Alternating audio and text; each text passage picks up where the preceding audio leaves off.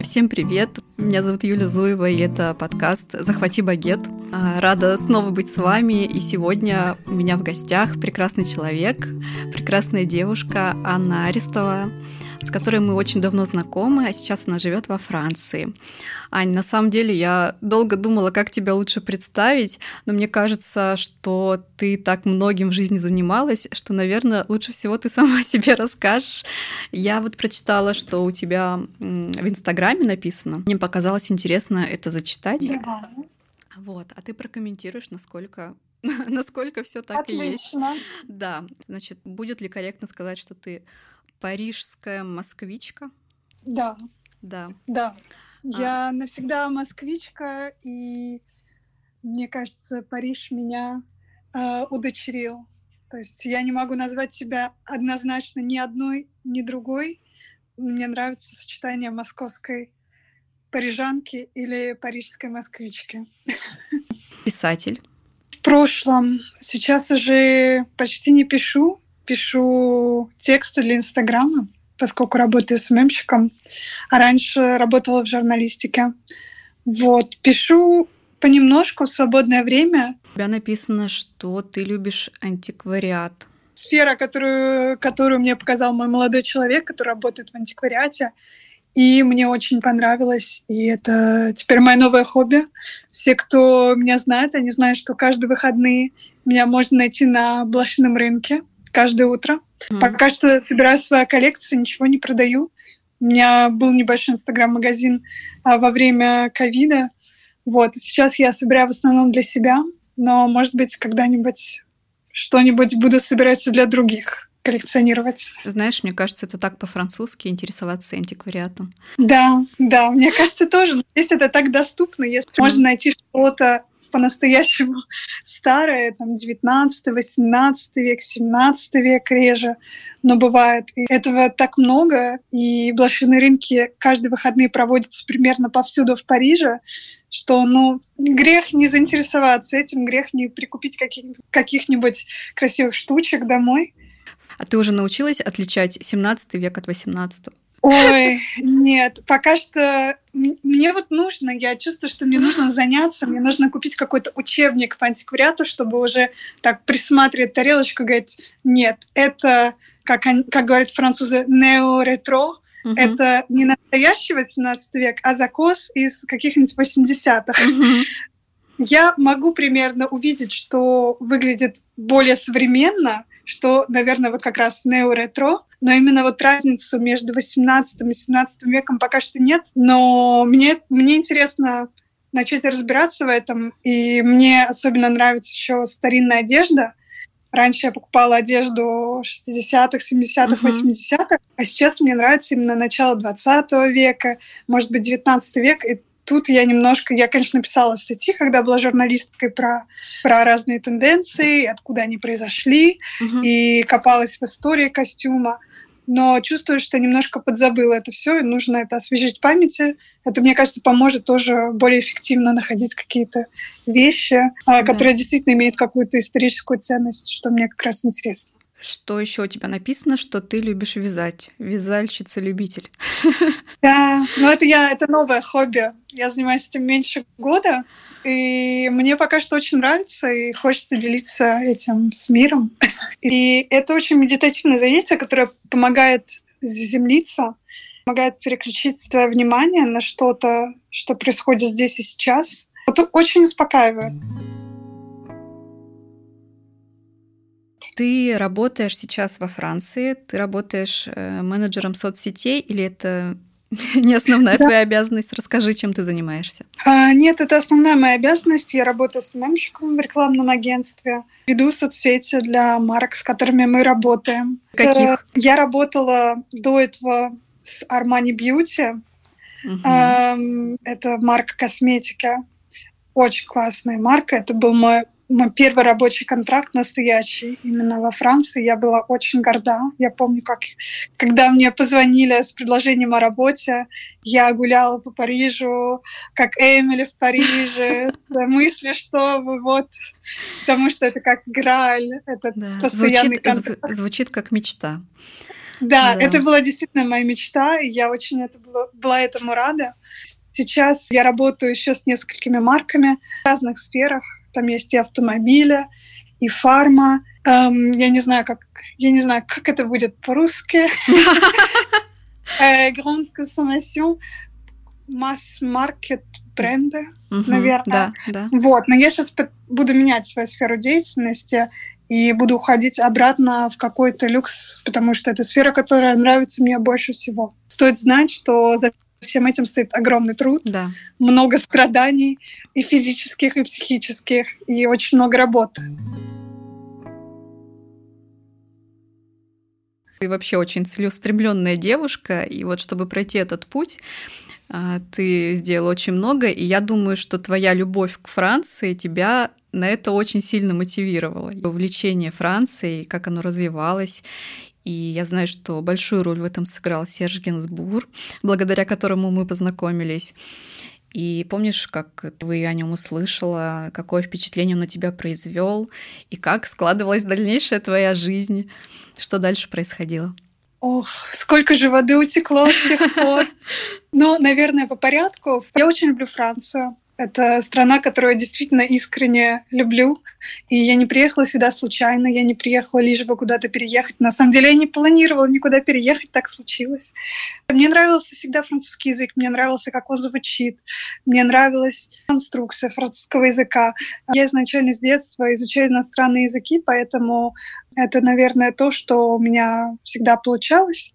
И французский язык я открыла благодаря своей маме, которая отправила меня на курсы французского языка для общего развития. Это не было с какой-либо целью уехать, учиться. Это угу. было просто для общего развития. И сколько тебе было лет тогда? Я училась в школе. Я, наверное, мне было лет 15. Угу ходила на частные курсы э, групповые, э, наверное, около года, после чего были подготовки к ЕГЭ, поступление в университет, и мне было не до французского. Поэтому мы забросили эти занятия после года, но мне очень понравился очень понравилось изучать французский язык, и как-то с тех пор мысль о продолжении его изучения меня не отпускала. И когда я уже поступила в университет, меня выбрали в португальскую группу. Я очень мечтала, чтобы меня выбрали во французскую группу. Но в итоге я полюбила португальский язык, хотя я, к сожалению, не очень часто на нем говорю, но я искренне полюбила благодаря тоже бразильской музыке, uh-huh. Благодаря какой-то радости к жизни, которую как раз, мне кажется, я нашла и во Франции. Одновременно с этим, на втором курсе университета, одновременно с изучением португальского, я решила, все, пора, надо изучать французский язык. И примерно в тот же период я очень много сидела на Тамблере. Мне кажется, как многие люди моего поколения. Благодаря Тамблеру я открывала для себя скриншоты из э, фильмов французской новой волны. Мне стало интересно, что же это за фильмы. Начала смотреть французское кино 60-х годов, открыла для себя Гадара, Трюфо, угу. что-то, что уже, мне кажется, сейчас настолько клише, но вместе с тем это действительно замечательные фильмы, которые многому меня научили и которые пробудили во мне интерес э, в французской культуре и французском языке, а потом э, примерно в это же время, я помню, по телевизору показывали «Жизнь хулигана» про Сержа Гинзбура, и я помню, что это был какой-то вечерний час. Мы сидели с родителями на кухне, и тут начался фильм «Жизнь хулигана». Я такая, ой, я как раз хотела посмотреть. И я сидела перед экраном абсолютно завороженная. Мне кажется, на Живанезе я просто отлетела. Я не знаю, что... Я не знаю, но вот какая-то судьба меня позвала, мне кажется, в тот момент. Меня настолько впечатлила эта музыка, эта мелодия, эта сцена в фильме. А потом, когда все закончилось на вальс де мелодии, mm-hmm. но я поняла, что все, это, это любовь. И я, я поняла, что мне нужно узнать все, что я могу про Сержа Генсбура, послушать все его песни, потому что если он написал Живанезу, если он написал Вальс де Мелодии, mm-hmm. ну, то есть мне абсолютно стоит послушать, что он еще написал. Действительно, мне очень понравился альбом «Histoire de Melody Nelson». Понравились его ранние альбомы, которые больше ходят в джаз. И так и начала постепенно узнавать Сержа Гинзбура. Что меня привлекло в нем, это его персонаж. Сейчас, понятное дело, уже оглядываясь назад и разговаривая с друзьями, я понимаю, что не все аспекты его персонажа мне нравятся. И это нормально. И это нормально, и это нормально, потому что раньше я очень сильно идеализировала Сержа Гинзбура, угу. не видела никаких недостатков. Сейчас я критически мыслю. мыслю. Нам надо это обсудить. Да, мы обсудим это после подкаста. Да. Но именно его персонаж, его именно физический образ, его болезненная застенчивость, угу. Его культура. Во всем этом я в какой-то степени, может быть, увидела себя. Я тоже была очень застенчивым человеком, я была не уверена в себе. И, возможно, вот какие-то части себя я увидела, тоже узнала в Гинзбуре, поэтому меня так увлек этот персонаж. Не хочется ходить от темы Сержа Гинзбура и угу. поговорить на такую грустную тему про Джейн Биркин, которая недавно не стала. И да. они, в общем-то, такие неотделимые, на мой взгляд, фигуры друг от друга.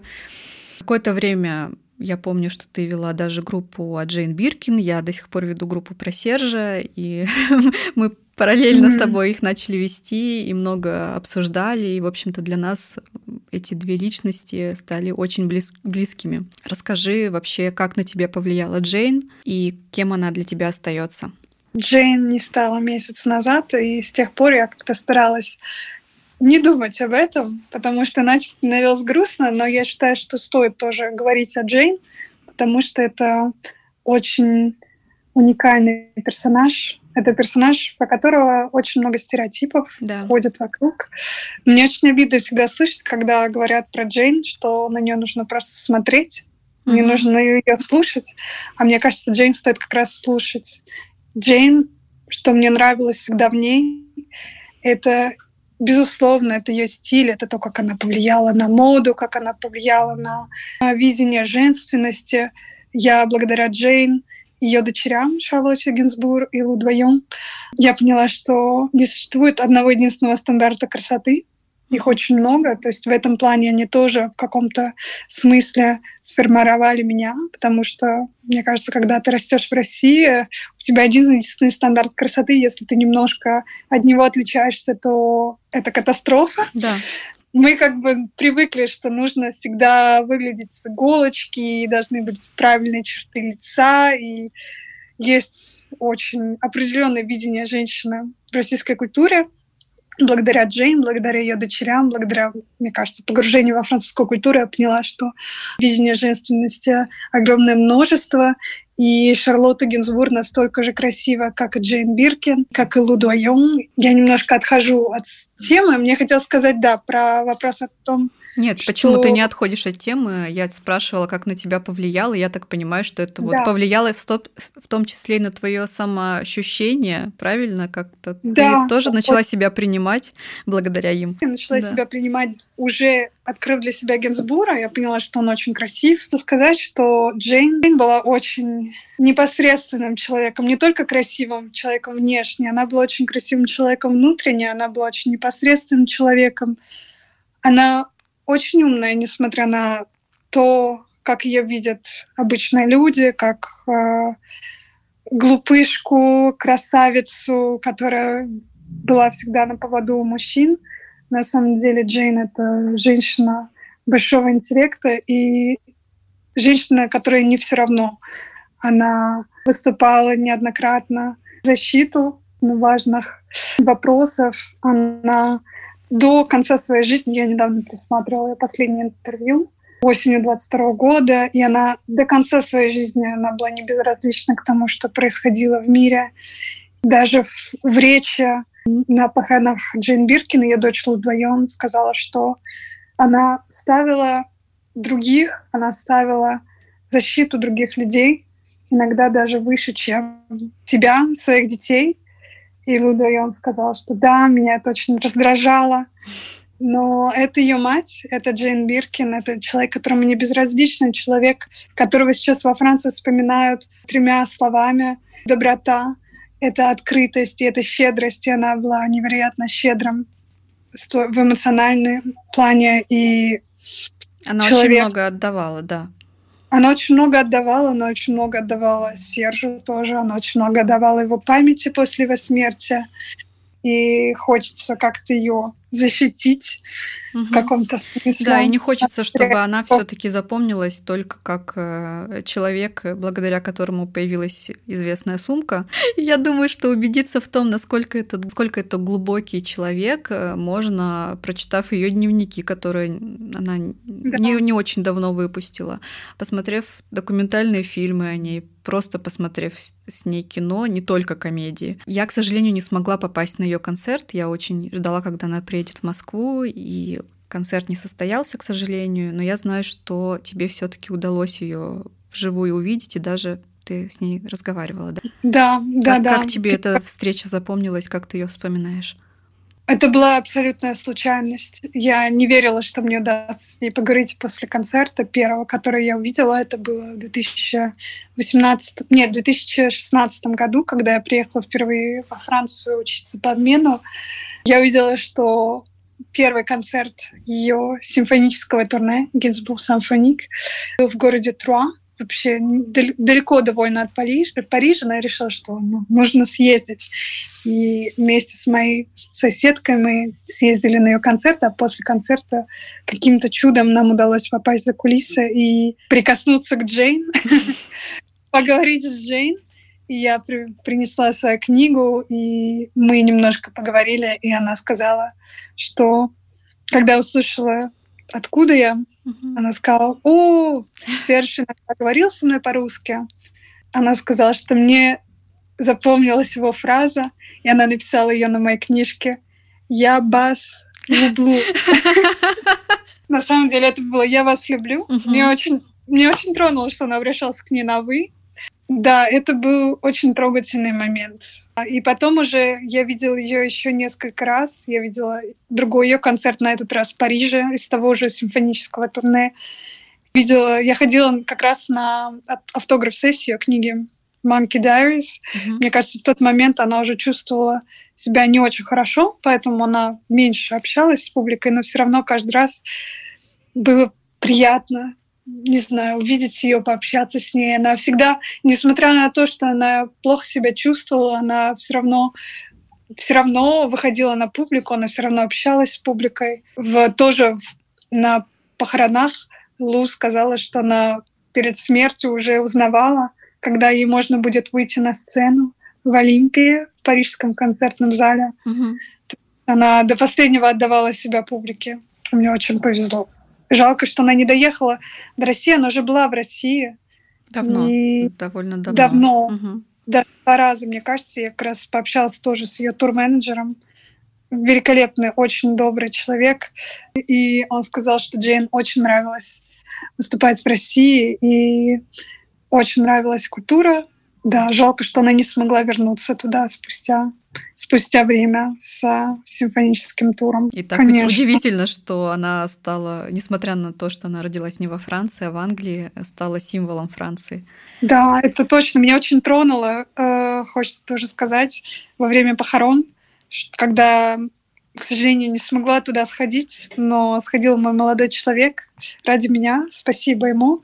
На церемонии похорон транслировали на огромных экранах недалеко от церкви и количество французской публики, которые просто пришли посмотреть церемонию, почтить ее память, которые приходили с плакатами, с подарками, с цветами. Мне настолько тронуло, насколько Франция ее приняла, да. Франция ее удочерила, как э, не, не так, конечно, как удочерила меня, я еще пока что не несла какой-то национальной важности, но меня очень тронуло действительно, насколько она стала француженкой, насколько Франция ее приняла, и она прочно вошла в историю этой страны и стала настоящей француженкой с английскими корнями. Она и англичанка тоже, я думаю, во многом, но и француженка тоже. Да, и, наверное, это доказательство того, что э, быть француженкой — это не обязательно родиться во Франции, а вот именно каким-то особым образом себя чувствовать. Да? Да, ты пересказала цитату Инес де ла Фрисанж. она тоже говорила, чтобы быть парижанкой не нужно в Париже. Это а потому, нужно... что я читала ее книгу. Да, Инесс де Френсаж еще одна икона да. Франции. Тоже очень многому меня научила. Так, ну тогда теперь вернемся к учебе во Франции. А, с этого момента, видимо, и началась твоя жизнь постоянная во Франции. В каком году ты поехала на учебу? Как ты вообще попала на учебу во Францию? Насколько это было сложно? Um, в первый раз я приехала именно учиться во Францию. Это было, когда я училась в магистратуре. В университете, в котором я училась, была программа обмена с э, университетом, который находился в парижском регионе. И так я впервые приехала на три месяца учиться по обмену это был очень классный опыт. Это был тоже первый опыт э, жизни не дома для меня, угу. поскольку родилась в Москве, всегда всю, всю жизнь жила в Москве, жила с родителями. Это был первый опыт самостоятельной жизни, который очень меня впечатлил. Курсы тоже были интересными. Я смогла выбрать курсы, которые мне хотелось изучать, про люксовую индустрию, которые были мне интересны. Я поняла, учась э, по обмену, что очень много возможностей Париже, возможности, которые открыты не только для французов, но и для иностранцев. И так возник мой интерес а, к тому, чтобы вернуться, попробовать здесь поработать. И потом, когда я вернулась в Россию, я начала искать способы, как можно было бы пройти какую-нибудь стажировку в Париже, например.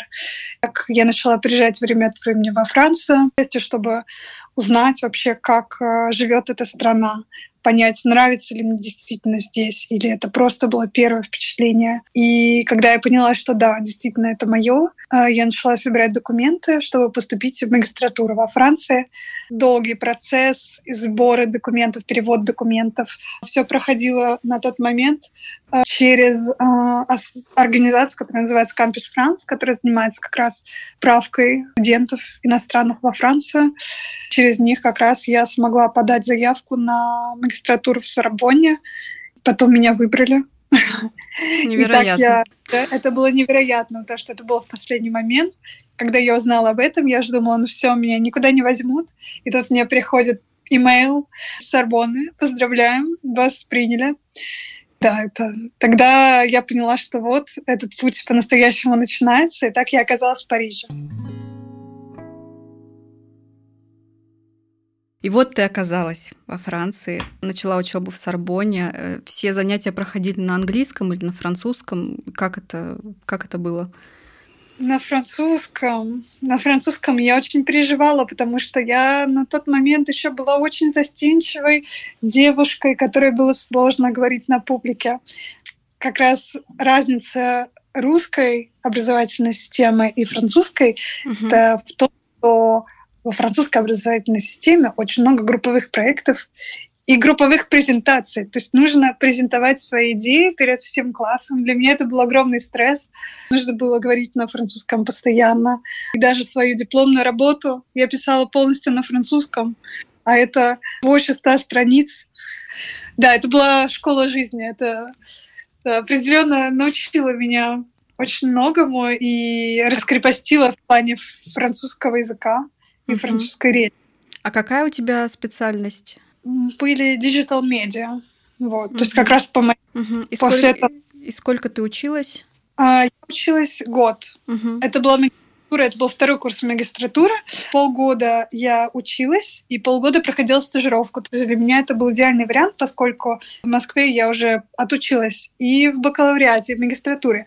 Еще одну двухгодичную магистратуру, мне кажется, я бы не выдержала. mm Поэтому такой а, баланс между семестром учебы и семестром работы для меня был идеальным. Когда ты закончила учебу, ты решила остаться жить во Франции. Все как-то случилось само собой. Понимаю, что сначала я училась по обмену, потом мне стало интересно поработать. Я нашла эту магистратуру, получила первый рабочий опыт, потом такая, а смогу ли я еще где-то поработать? И так нашла свой контракт, и так все завертелось, и я живу здесь спустя годы. Я уже пять лет живу здесь. Угу. Тоже немаловажную роль, наверное, сыграла то, что я встретила человека, которого я люблю здесь. И, ну, я уже не могу уехать. Уже если раньше я думала, это временно, что все это как-то какой-то челлендж для меня, а смогу ли я это, смогу ли я перейти на следующий уровень. То есть сейчас я уже понимаю, что это не игры, что я не сижу на чемоданах, что это мой новый дом. И да, это очень странное новое для меня ощущение. А ты, ты заговорила про своего молодого человека. И, конечно, я не знаю, готова ли ты говорить на эту тему, но я думаю, что всем это очень интересно. Во-первых, как вы познакомились. Во-вторых, на твой взгляд, чем отличаются молодые люди во Франции от молодых людей в России. Это странное слово «молодые люди». Миф ли это, или это на самом деле так, что они умеют ухаживать, что они такие прекрасные кавалеры, а, или, или нет? Активный стереотип у меня сразу в голове, что все французы скупые. А, да, это я тоже слышала. Нет, на самом деле зависит от человека, как России зависит от человека, все зависит от семьи, от воспитания. Нет какого-то определенного француза, на которого все похожи. За исключением одной черты мы заметили с подругами, что французы носят шарфики. Да, да, да. Неотъемлемая французская черта. То есть, если надеть на французов треники, то в целом их сложно будет отличить от русского парня. Но мне кажется, во многом да, во многом да, во многом французы и россияне схожи. Но зависит, опять же, от человека, зависит от... Иногда я думаю, Хотя на улице я всегда могу узнать соотечественника. Все-таки нет, все-таки есть какие-то отличительные черты, по которым можно узнать, наверное, французов. И если не французов, то как минимум человека, который из Европы. Uh-huh. Я не знаю, как это объяснить, это на уровне интуиции, на уровне, может быть, какого-то выражения лица. Да. У них выражение лица, лица какое-то более благостная. Хотя тоже зависит от города и зависит от человека. Угу. Потому что Париж все-таки довольно суровый город, город, который, про который французы думают, что это город, где все происходит очень быстро, но они просто никогда не были в Москве. Москве. То есть, да, если говорить о каких-то именно практических отличиях, то, наверное, наверное, здесь э, люди больше про равноправие, молодые люди тоже – они как-то более прокачаны в вопросах феминизма, чем российские ребята. Хотя в России у меня тоже мои друзья, они абсолютно феминисты. То есть это, и... то, это тоже зависит, наверное, от человека, от конкретного. Но мне кажется, здесь это больше как-то uh-huh. закреплено. И даже родители молодого человека, которые, можно сказать, старой школы, конечно, там тоже бывают иногда какие-то штучки из старой школы, но в целом они, мне кажется, более открытыми ко всему. В этом тоже есть, мне кажется, разница. Красивые жесты, галантность французов — это правда или нет? Вот, например, а... твой молодой человек, он такой? Во Франции определенно меньше дарят цветы. Угу. Нет но при этом они более внимательные. Их не смущают какие-то вопросы, там, поговорить про месячные и так uh-huh. далее. Для них как часть э, человеческого организма. Это не какой-то культурный шок, когда uh-huh. ты об этом... То есть в таких вопросах они, да, мне кажется, более, более чуткими, более внимательными. А ты почувствовала к себе какое-то особое отношение, учитывая, что ты из России? Я имею в виду пока не события, которые сейчас разворачиваются, mm-hmm. а вот раньше, когда ты приехала, ты как к тебе относились люди и как молодой человек, э, боже, как как нам его назвать, как его зовут? Николя.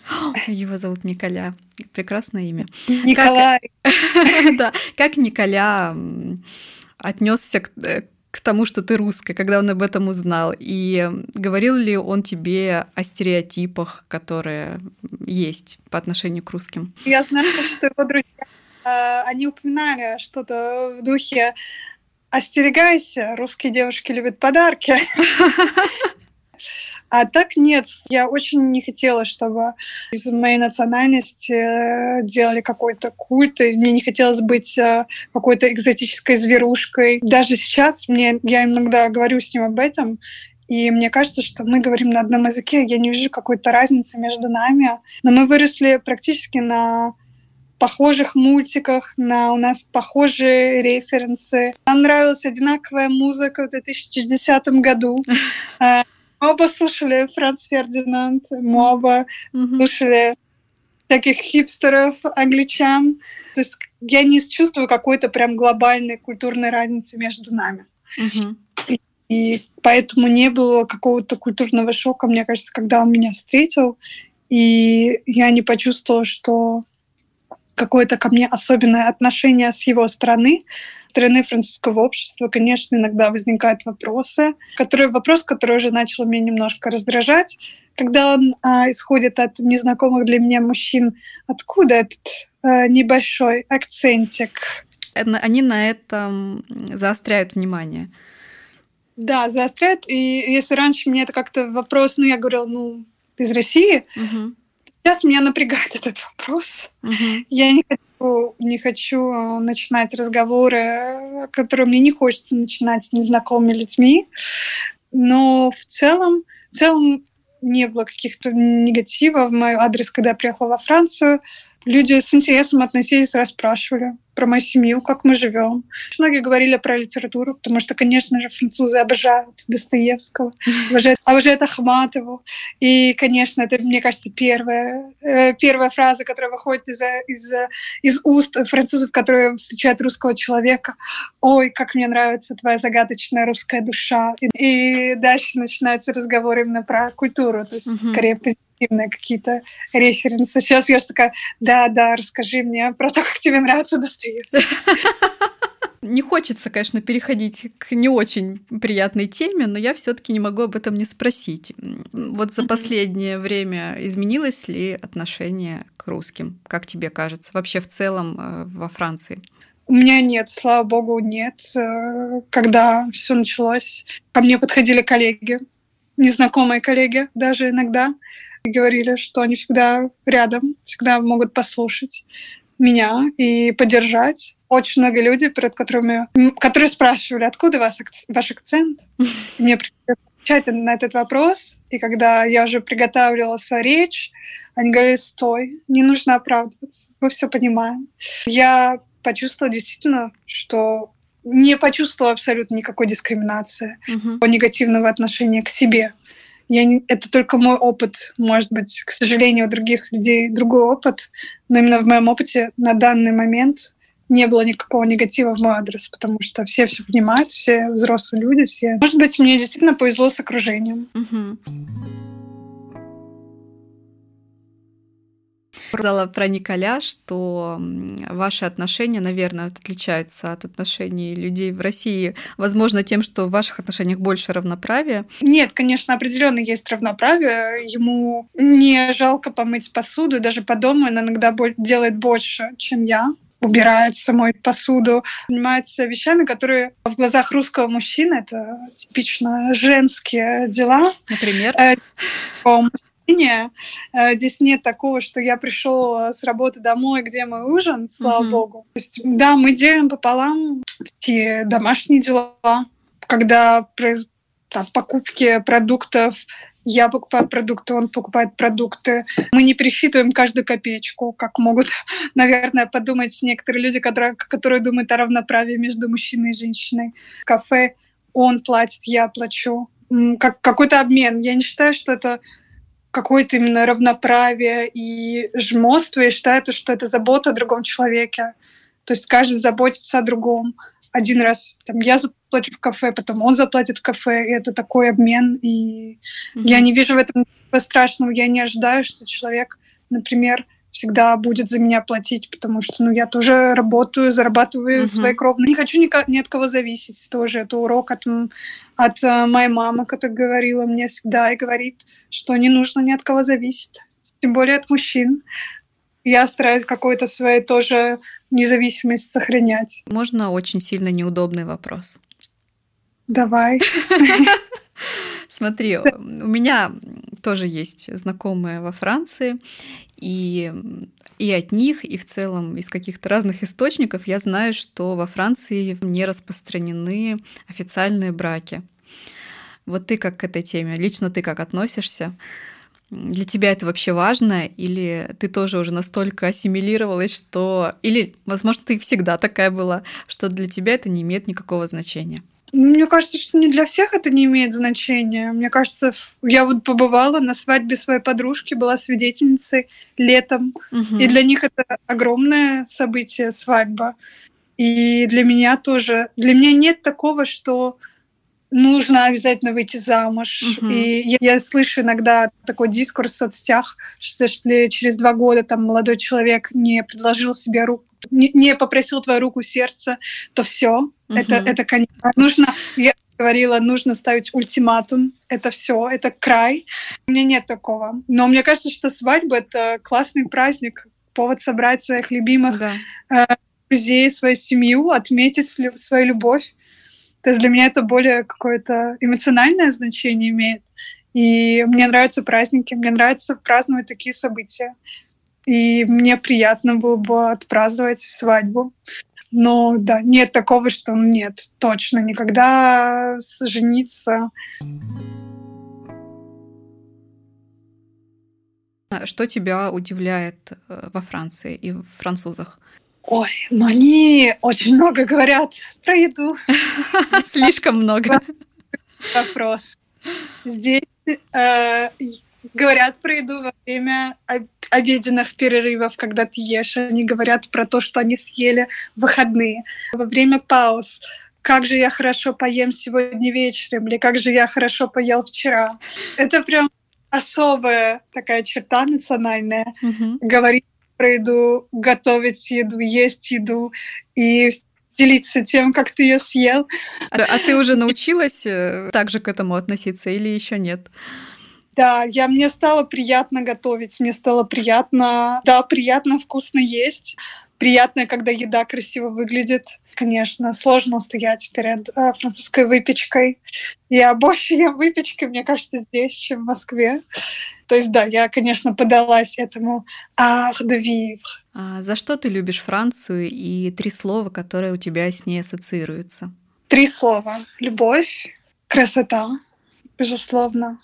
И, мне кажется, открытость какая-то к миру, открытость ко всему, угу. что мне здесь. Безусловно, я не хочу сказать, что Франция — это всегда красиво, это всегда хорошо, это всегда про какой-то позитив. Франция — это сложная страна, Париж — сложный город. Когда ты приезжаешь сюда, ты очарован, все кажется как в кино. Потом ты начинаешь открывать для себя трудности миграции. Но при всем при этом я всем сердцем люблю Францию, такой, какая она есть. И нравится французская рабочая культура, это, опять же, французский art de vivre, угу. который переходит в рабочую сферу. Это обеденный перерыв. Святой обеденный перерыв, а который это... не... Он два часа спать. длится, правда? Вообще, по правилам, час. Угу. Но ты можешь задержаться, ты через час такой с коллегами. А как же кофеечек? А винишко, вини, винишко вы пьете на, на обеде? Вино мы не пьем, вино запрещено пить но э, мимо людей в будний день в 11 часов утра mm-hmm. я вижу людей на террасе э, с бокальчиками вина, да, или с пивком каким-нибудь, но нет, на работе мы не пьем. На работе нельзя пить. Сейчас все действительно выделяют время на обеденный перерыв и наслаждаются им по полной. И невозможно, если кто-то тебе звонит в обеденный перерыв, это как оскорбление века. Ань, спасибо тебе за этот интересный разговор. Я думаю, что наши слушатели много нового узнали сегодня о Франции. Вот, мне было очень приятно с тобой пообщаться, тем более, что мы давно не виделись. И да, да я, тебе, и я, тебе, я тебе желаю самых больших успехов в этой стране. Спасибо тебе большое. Приятно быть на твоем подкасте. Спасибо тебе за приглашение. Здорово, интересно. И я очень многое для себя узнала, потому что я не часто разговариваю уже о разнице между Францией и Россией и о каких-то аспектах жизни здесь. Было мне интересно тоже ответить на твои вопросы и задуматься mm-hmm. над этим. Спасибо тебе большое. Спасибо большое. Спасибо, что послушали новый выпуск. И подписывайтесь. Впереди много всего интересного, много новых гостей, среди которых обязательно будут и французы. Всем пока. Абьенто. Пока-пока. Ань, тебе спасибо.